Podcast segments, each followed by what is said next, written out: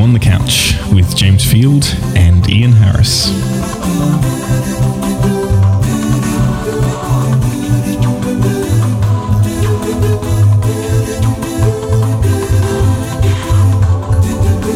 It's episode one seventeen for the second of October two thousand nine.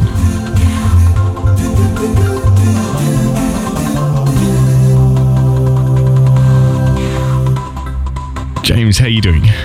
Well, I'm very well, Ian, thank you. A little bit nasal. I think a little, little too much change in the weather going on here. Hope it's not the old piggy flu. But uh, uh, And which, which country are you in today? I'm in the United Kingdom. Uh, lovely place, are you? Un- yeah, it's actually uh, doesn't seem too bad, but uh, we'll see how it goes.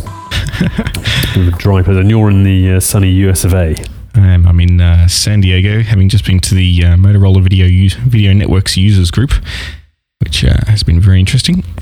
Mm-hmm. And uh, it's a beautiful day every day in San Diego, they tell me. So, so what's counted as a video user group? Is that someone who kind of, I, I watch video, I don't use it. It's a video network, so it's all the uh, all the Motorola side of things that does uh, video playout, encoding, uh, distribution. Okay, so it's like uh, a, a product brief about all the stuff they do, mm, kind of stuff. Yeah, what's on the roadmap, okay. What's happening. Very interesting, yeah, there. Because, uh, I mean, as you know, in the U S, uh, pretty much everyone either uses, uses Cisco yeah. or uses Motorola, and uh, Motorola's used almost pretty much exclusively for satellite uplinks as well, so uh, it's always good to know what's happening uh, by one of the major major guys. Mm. So this is kind of them telling the cable guys what they're getting. Yeah, and you know, getting feedback from the cable guys as well in terms of what they want, um, what uh, what features really matter to them, um, right. demos of new products, and yeah, it's it's pretty cool. So yeah, it's quite a lot of people there. Then is it a big, big event? Yeah, a few hundred people. Um, oh, okay, from uh, all over the U S and. Uh, Lots of you're a token European. Well, no, oh, you're yeah. not even European, are you really? You tell me you're British. Is that the, uh, well, technically I am British, but... Uh, Indeed, yeah. Yeah. yeah, so I'm the... Uh, I'm but you, the have, you have a strange German accent, right? Let's see. Anyway. Anyway, this isn't On The Couch podcast. This is... Uh, it's this. In fact, this is. This is Couch one seventeen. one seventeen. And we're going to be talking about, apart from Ian uh, and Motorola in San Diego, we're going to talk about business, um, technology... Content delivery? Of, uh, content delivery, uh, some uh, what's happening in the world of mobile technology and uh, gaming. Uh-huh. And, and then uh, a little bit of other stuff, but not a lot. So, bags of news. Uh, so, Indeed. Um, sticking with the U S of A, um, mm-hmm. couple of rumours on the street, um, as well as, I, I heard like DirecTV was maybe going to be bought by Verizon or A T and T. That's gone a bit quiet. Mm. Um, I mean, but you've got a story here about Comcast maybe buying N B C? Yeah, right? no, we, we, we were t- talking last week about Comcast buying someone. Mm. And the latest rumour, and uh, I must stress it is definitely a rumour, is that uh, N B C Universal might be their target. Mm. Uh, and I mean, it uh, it fits with, with their aims uh, for wanting to get more control over the content that they're actually playing out, and being mm-hmm. able to uh, get more exclusivity. Um, and uh, you know, Comcast has a, have had a pretty, pretty long reputation of, you know, if they if something's important to them, then they want to have control over it uh, from a business yeah, perspective. And I guess Vivendi wants, more importantly, Vivendi wants to sell N B C Universal. Yeah, they? So, so they've just decided the, suddenly that's uh, not a core asset anymore. So that kind of opens mm. it up for, for being sold. Mind you, it says Vivendi. It says uh, N B C Universal's majority owners are General Electric or G E. Mm. Bizarrely. Well, It, yeah. You know, so occasionally in, in um, sort of industry magazines, you get those kind of maps of who owns who, mm-hmm. and inevitably everybody owns a bit of everyone else. Uh, yeah, it's always very distributed, isn't it? I think the car industry is the most incestuous, but I mean, broadcasting is, is pretty similar because mm-hmm. I guess if you're operating a platform, you've got to have some leverage. If mm-hmm. you know, if your competitor owns some good channels, then you're in trouble unless you can trade mm-hmm. with them a bit. Mm-hmm. Yep. So it's all like so many things in life. It's like the old patent game. Yep. Yeah. Exactly. Indeed. Um. So that's a bit short on the business news, really, but loads of other stuff. Loads of other stuff. So um, we've got. Uh, Got some information on, on BSkyB's plans for three D, which uh, they're pushing it pretty hard in the U K. They're saying, this is what's going to happen. We're going to be delivering it in twenty ten, uh, mm. and we're going to lead the way. Yeah, although, I mean, I have heard that I think one of the terrestrial channels here is going to do some um, like, you know, there's different ways of transmitting H D, uh, mm-hmm. where you obviously have to wear the glasses, but there's, as well as the sort of anaglyptic, anaglyptic is where you have typically the sort of red and cyan shaded mm-hmm. colors, but you can get some which are kind of, I think they just do a slight chroma shift. All right. Uh, so they're going to be transmitting some content which has this chroma shift, which you can't, uh, if you've got the glasses, you see three D, and if you haven't got the glasses, you don't.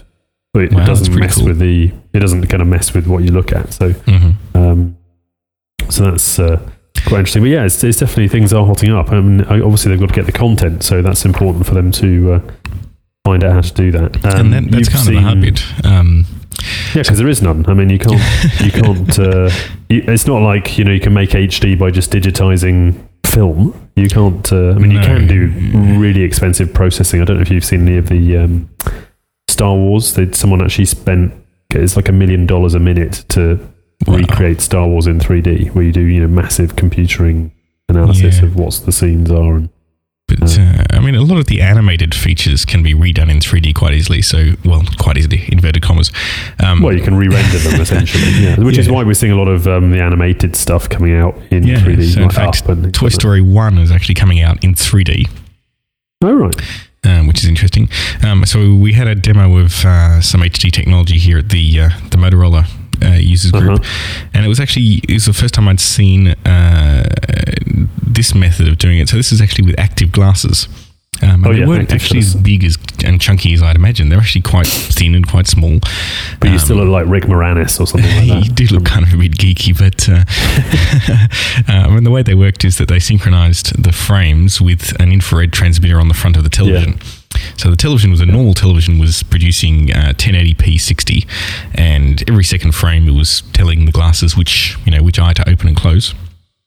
So you still got half the light, I suppose, but yeah, yeah. But, yeah, but, but it worked, what what content were you were you looking at? So it had some uh, American football. It had some. Uh, I think it was a. I think it was a U two concert, um, and it looked looked good. Looked looked nice. Yeah, the U two uh, concert is supposed to be one of the best bits out there at the moment, I must say, from what I've heard. I haven't seen it, but uh, yeah, just looking across the uh, oh the crowd jumping up and down, and uh, yeah. you know, it looks. It's quite compelling. And certainly, there's there's a bit of an argument going around at the moment about three D. Is it going to be the certainly the I've seen some data recently that it's really kind of saving the box office in the U S. Oh, really? Uh, well, there's been a decline in, in attendance. The actual revenue's going up, so the profits mm-hmm. are going up because people are willing to pony up an extra thirty to forty percent of the three D right. version. Right. Uh, and certainly I saw that when I was in L A last. People were queuing up to watch Up Round the Block and all this kind of stuff. Um, and uh, there's a, I think something you picked up here was kind of saying that people aren't going to be willing to pay more for content. Yeah, so you know, in a recent in home, survey, yeah, in a recent survey by Instat, uh, they found that people would quite like three D, but only if they don't have to pay for it. Which, well, um, yeah, it depends on how they ask the question, doesn't it? I mean, that's true. The that's example, the I suppose, surveys. Is like your um, you mentioned there about Toy Story One. I mean, mm-hmm. that's clearly if they made that in three D, there's crying out for packaged media. It's got to go back onto Blu-ray. Yeah, absolutely. But you know, there's some standards got to sort out. You've got to buy, and this was want to spend two hundred dollars or less on the new T V. I mean, they're having a laugh, aren't they? I mean, they are. Well, and it's kind of a slight problem because you know we've had this big shift from um, C R Ts like mine uh, to flat screens yeah. and, and H D. And um, well, you're going to hold out now, aren't you? I'm, I'm you just, it's a classic, my one. Um, yeah. So collectors, and, and if you're um, if you're now being expected to pony up more cash in order to be able to do three D, it's like, well, hang on, I've just bought my first television in you know five yeah, ten years. I think my naive angle here was if you've got one that does you know uh, ten eighty p sixty. Mm-hmm. Then you should be okay. Well, you should, as long as there's a way to synchronize some active glasses with the frame rate on the T V. So if the T V yeah. has a way of plugging in this um, adapter somehow. Well, I think that's what the that's what Sony's going to do with the PlayStation three. They'll issue a blaster and the specs, yep, and it'll it'll work that way. So um, another interesting thing I saw here was uh, Sony at uh, C E Tech, which is like the Japanese I F A or C E S, which has been on this last week mm-hmm. in Tokyo, I think. Uh, launched a camera, which is, is I don't think it's so much a camera. I think it's a lens or a combo of them, which can record. And the interesting thing I thought here is it can record three D H D, but with one, as it, and, and this is what I didn't quite understand. It's got one lens on the front and then it splits uh, it up yeah. into two. Yeah, now I, I, I read this article b- before talking here and I still don't understand how it works because... Yeah, it's you know. very clever. And there's this new word which I've learned, which I'm mm. sure someone out, who out there is a three D buff, which is accommodation vergence. Sounds dangerous. Which I thought was a spelling mistake originally, but if you if you Wikipedia it... Wow, that's um, a thing. This is again some weird psycho, it's all psycho-visual, right? That if you record it fast enough, and this camera pops the film at it to right. two hundred forty frames per second, mm-hmm. but has these two images, it kind of messes with your mind and your eyes. So right. if you haven't got the glasses on, you can still see natural two D images, because it says oh, wow. here the disparity of the images for left and right eyes are within the range that human eyes can recognize as a blur. Oh, I see. Right. So, so it's like you see it's so fast and right. so normal that your eyes say, "Oh, that's that's not just correct that in the brain." Right. Wow, that's interesting. Or something, but that could be cool. That just sounds weird, doesn't it? I mean, what the, what I was interested in here as well is the if it's taking uh, taking uh, recordings at two hundred forty frames per second. I mean, one of the great things for free, for three D is going to be sports, right? So it's going to be fantastic. Yeah. But the, the problem there is that whenever you do sports, you want to be able to replay all the action and slow it down. Now, yes, if you want indeed, to do that, yeah. you need to be recording it in the first place at faster than real time. So of course, the challenge yeah. there is that uh, you're not just recording one yeah. image at real time, at faster than real time. You're going to have two. Uh, so I mean, they've already cracked that. Well, it's the whole thing about trick modes, isn't it? Yep. Trick modes in three D.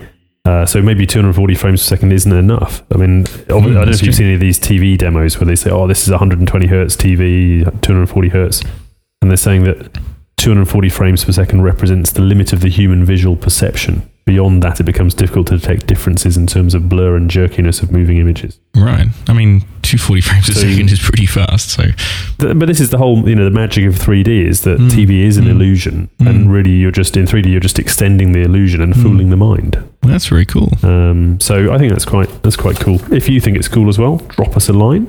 Uh, feedback. feedback on the couch podcast dot com. Fantastic. Um, meanwhile... Back in two D land. That's right.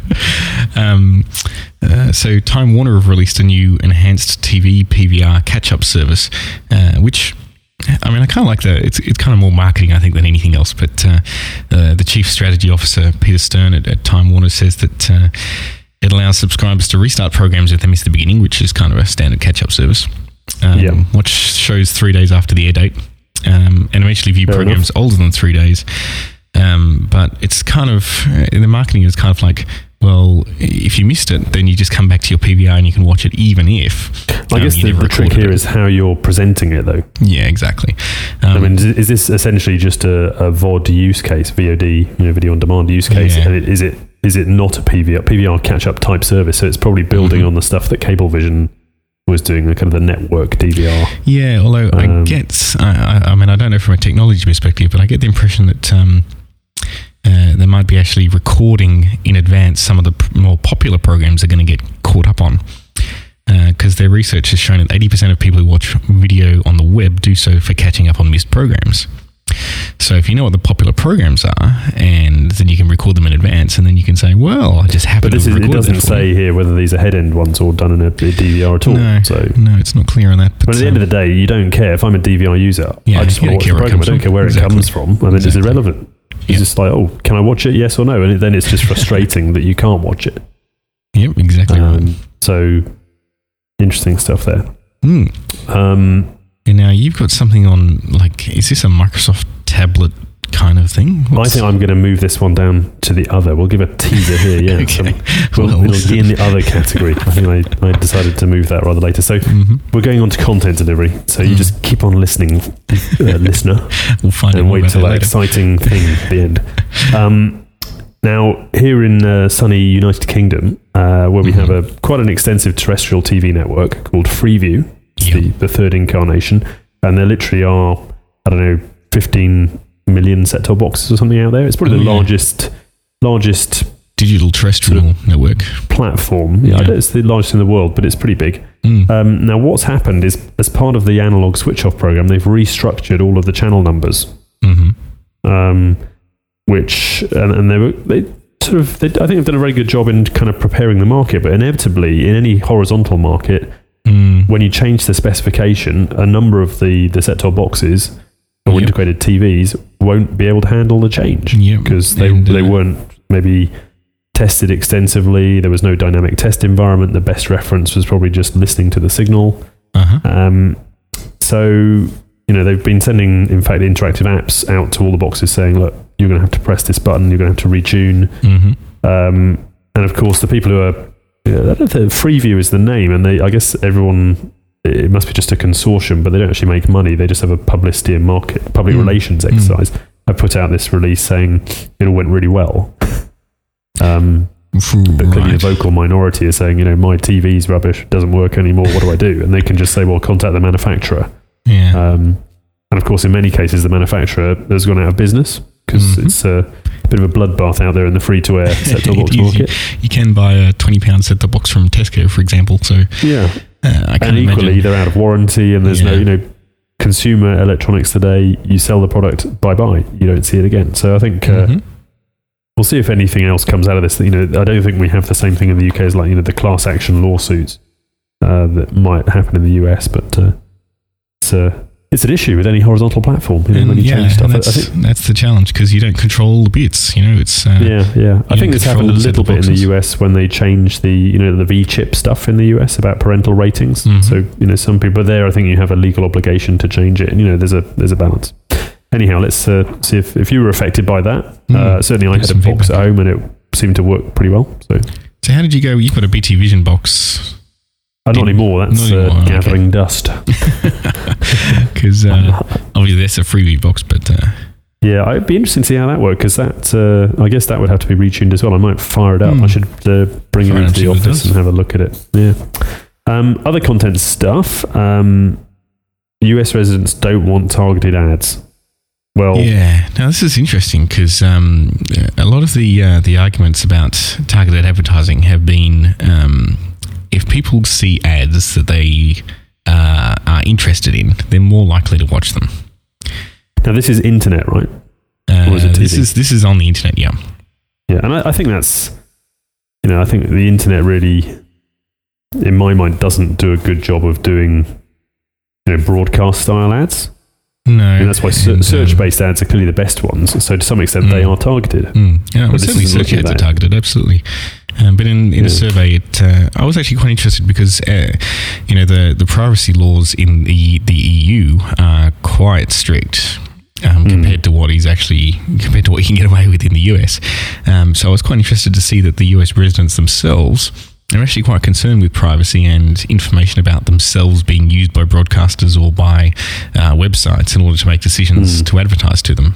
So it's more about privacy, I think, than... But this, uh, and this whole the whole behavioural advertising stuff. But this for display advertising. Mm-hmm. I mean, clearly display advertising on the web. I mean, most... Certainly, I filter it out. You don't even... I don't have a plug-in. I just never look at it.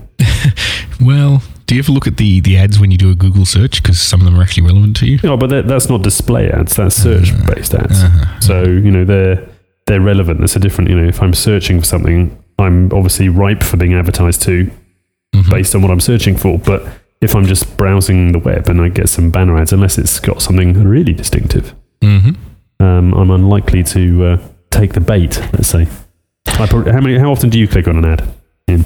Mm. I mean, if it's a Google search and it's something relevant to what I'm searching for, then... Yeah, but yeah. not outside of Google search land. If you're, you know, just looking oh, at a web page. Almost never. Yeah, almost never, exactly. You know, one, once a month, maybe, or something. I mean, some of the Times mm. ads, especially if you're reading the Times in the U S, will put mm. stuff on top of the text, so you have to get rid of it in order to read the text. And oh, those you know, bouncy, yeah, but that's yeah. that's click to get rid of it, yeah. right? click to look at it. It's not quite the same. Um, but I think you know this is the difficult thing about targeted ads. I mean, it's there's a fine line between being intrusive mm. and being useful, mm. and of course, nobody likes the idea that you're being tracked. Mm-hmm. Although on, side, that, uh, on, although on a side point, I have invited you to track me on Google Latitude, by the way. Oh, excellent. Which you'll see. Yeah, you can now find out where I am. I just thought I'd turn that on on my, my BlackBerry to see, what, uh, see how that works. Fantastic, because I've got, uh, got another friend, uh, Rob, who I'm tracking on Google Latitude, and we can see where each other's where, where each other is. It's kind of freaky, but... It's a bit, um, a bit spooky, um, but again, that's you know I'll just see how I feel about that. Hmm. Um Well, I think so, the best quote from this article is, uh, there is no one answer, um, but I think it has to do with what some people call the creepiness factor of being tracked. So, which is the whole form thing in the U K as well. And I think yeah, that's the, true. And that, yeah. that died a sad and, uh, yeah. death, didn't it? So moving on, um, we've seen... So the, the Amazon Kindle, you reckon it's going to be launched in the U K? Well, that's the rumours, because uh, next week... Would you get one? Is the theory. Yeah. I, you know, I've got a, a Sony e-reader, which I quite like. Okay, yeah. Um, but, mm-hmm. you know, as we've said before, the, the, the, the difficult part about that is actually getting the content onto the onto the actual device. So right, yeah. you've got to be, you got to go to the Waterstones website, then you've got to uh, pay for it, then you've got to download it, then you've got to load it into yeah, Adobe yeah. thing, and then you've got to drag it across. Um, whereas the impression quite I get from Kindle is that it's a much more kind of iTunes experience. Where so that's you, probably the tricky part, is getting this bundled data service with the device. Mm, which mm, so exactly. Um, so I don't know who would be the rumoured carrier in the U K, but it looks like uh, Vodafone apparently Vodafone. is still already running a basic ebook business, Books on Mobile, hmm, which is um, totally Whispernet in the U K. Would you read a book on your mobile? I don't think so. But well, I, I have read books on uh, Ancient mm. Palm Pilot. I had okay. Um, But I mean, then you can, I think on the uh, the Amazon one, you can get M P three books as well. So you can have the choice of either listening to it or reading yeah. it or whatever. So, yeah, audiobooks is cool. And obviously Amazon owns audible dot com as well. So uh, at that point. Yeah, cool. Um, but so, still, at that point, you just download it on your iPhone or iPod, wouldn't yeah. you? Well, I guess we'll wait and see there. And uh, and I guess, yeah, that's the other thing in the U K. The iPhone has gone multi-network this week as well. Oh, yeah. It's come out with, so uh, is it Orange? Not just... One, it's not O two, it's Orange and Vodafone. Mm. So everyone's, oh, wow. everyone gets a, a bite at the cherry, wow. uh, so to speak. Um, so that would mean they're all doing uh, unlimited data plans, which would fit yeah, in well thing. with the Kindle product coming in. Because, you know, once once you have unlimited data plans available, yeah. then other devices can come off there because they could be yeah. always connected. So I think that's quite exciting. Yeah, it is exciting. Itself. Yeah.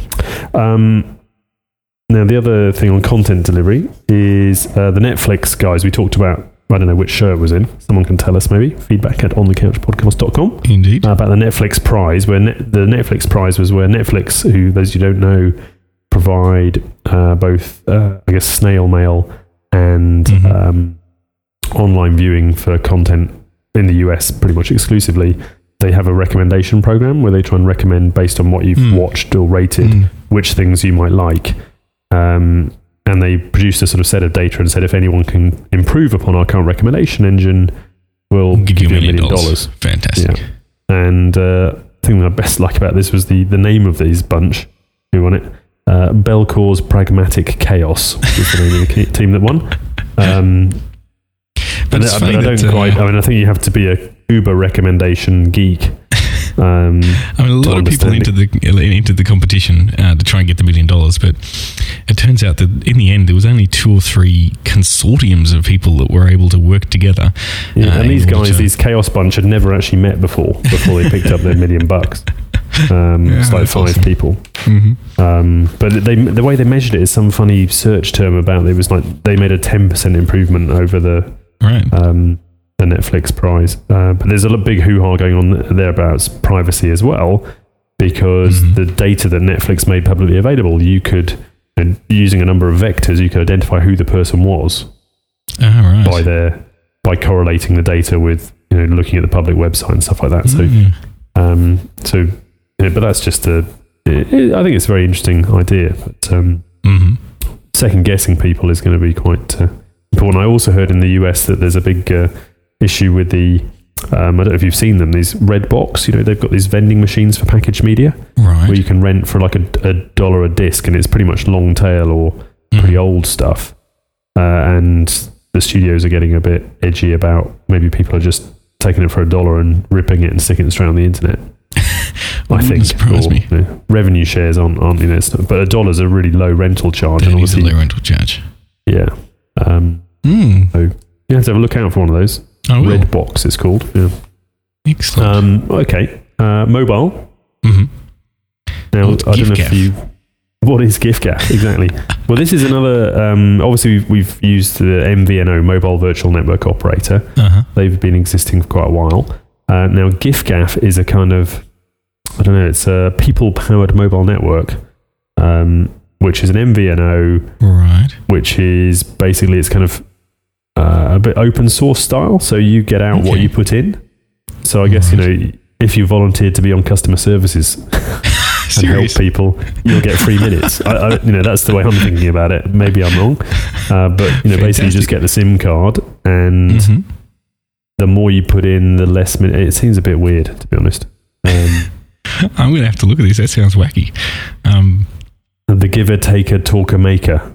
That's what it says. okay. So the more... It, It's like, you know, there've been other things that failed in the U K before where you had to listen to thirty seconds of an advert yeah, before yeah, you could make, make a call. call. Yeah. Mm-hmm. Um, so, you know, do you have to answer a customer services call before you can make a call, or solve know, someone else's problem and then? yeah, oh, it's it, you know, so you can register interest, and they're still trying to work, and, and they've got no pricing model. They're clearly going to have to charge something. Mm-hmm. Um, but I guess it's, you know, trying to reduce the overheads by having a self-managing system. So Very watch cool. out for giffgaff and see if that works anywhere else in the world. Um, mm. Look in the show notes if you want to find out more about that. They're Indeed. lovingly prepared and handcrafted by Ian. So. Absolutely. So check it out. Um, yes. So on to gaming news, and uh, mm. I was, there's an article on the P S P Go, which we talked about last week, but the actual unboxing yep. and actually seeing what it looks like. And uh, as we were saying last week, the... Uh, The uh, Netherlands uh, gaming company uh, were very happy about very happy that, and also the games are quite limited as well, aren't they? You can't do any, you can't do multiplayer online gaming and stuff like that. Mm, but I was actually interested in uh, opening it up and uh, seeing what it actually looked like in, in the article, and it's actually mm. kind of cute. Like it's uh, it's smaller, but it's uh, it's a really cute little size. Like it's very much more pocket size than the original P S P. Mm, it looks a bit like a Helio. Phone. I've seen some actually. Some yeah, it does actually, like with a slide-out keyboard thing. Yeah, because they had the keyboard and a game and different modes mm. of operation depending on which. If you slid it the other way, because I don't know if you obviously it's tricky for a podcast, but if you slide, you slide the screen of this thing up and the game pads appear underneath. Mm-hmm. I've seen some mobile phone things where if you slid it the other way, a keypad would appear, kind of thing. Yeah. So, but um, yeah, it looks uh, uh, looks all right. I mean, I don't know what, what can I say.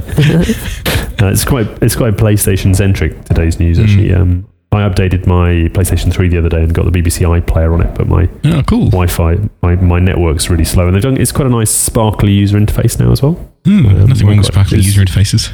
Yeah, it's still the cross media bar, but uh, yeah. it sparkles a bit. There you go. Cool. that's my that's what I noticed anyway. Um, and also the P S three. Are you going to get? You know, we we both sold our P S Ps, didn't we? Before they yep. brought out the old the old new one. Yep. Um, I'm kind of tempted, but not that tempted. Uh, by the um, go, I'm not. Nah, I, yeah, yeah. If they started packaging, you know, mainstream console games and then a little smaller game you could play portably. Yeah. Um, and I still haven't. Remember, there was that one about you could um, look at the the rearview mirror on your form, on your driving game on your P S P. I don't know if that ever happened. I think it was just a.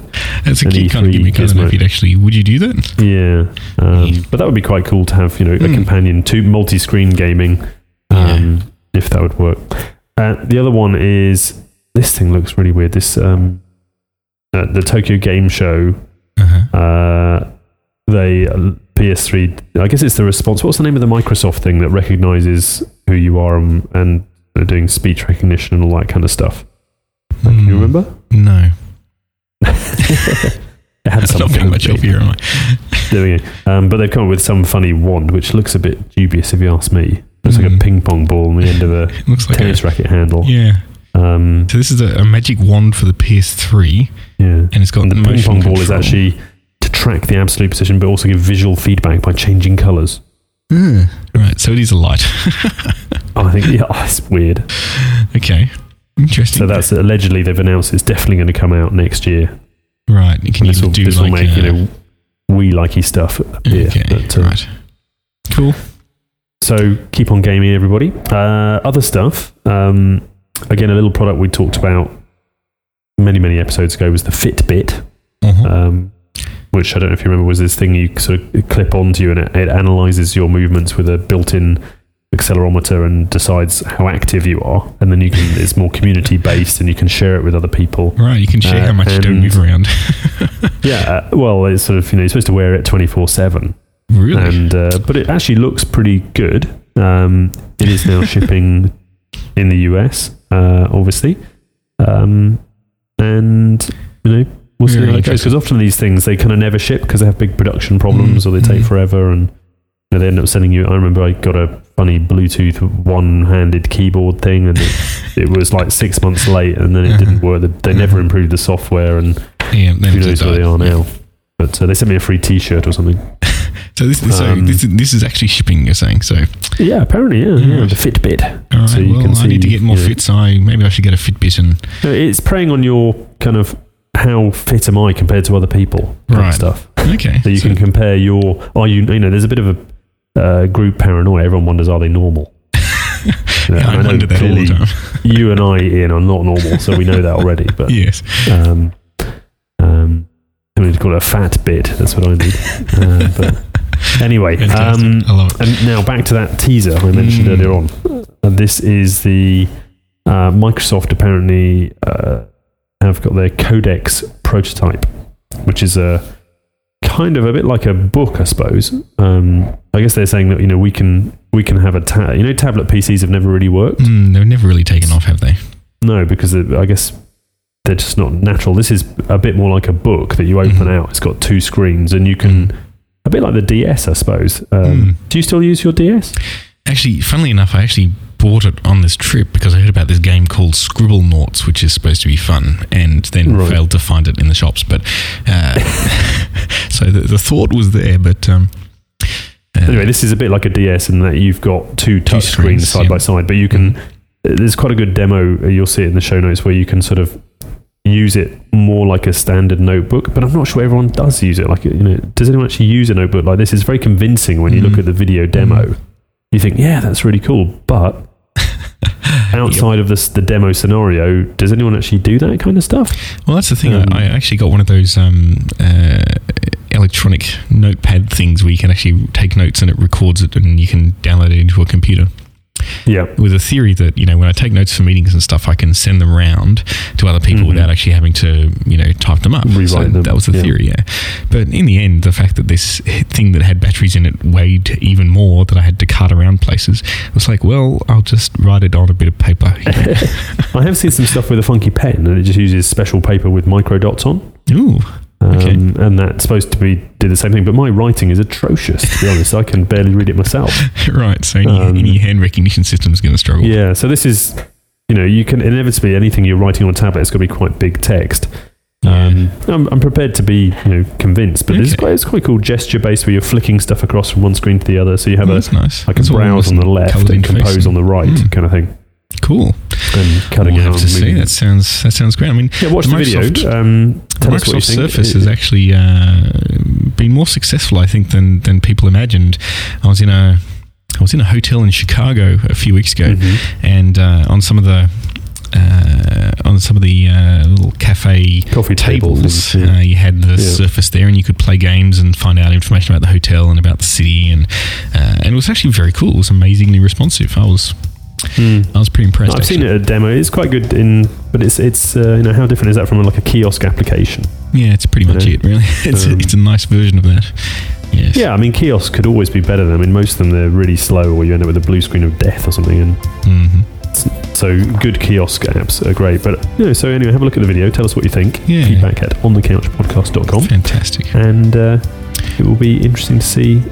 What happens there with this? Well, does it come out? I think you know there will be a tablet coming out. I'm sure Christmas time around there. Whether it's you know rumours about Apple coming mm-hmm. up with tablety things or uh, even this Codex product, but Microsoft cool. hasn't been particularly successful with products. Maybe it'll be a new Zune. Who knows? Indeed. Well, I think that probably pretty much wraps us up for one one seven. Mm. Indeed. Lots of news this week, and um, yeah, well, look forward to talking to you in one one eight. Indeed. So thanks for listening, everybody. It's goodbye from me, James. And goodbye from Ian. Cheers. Bye.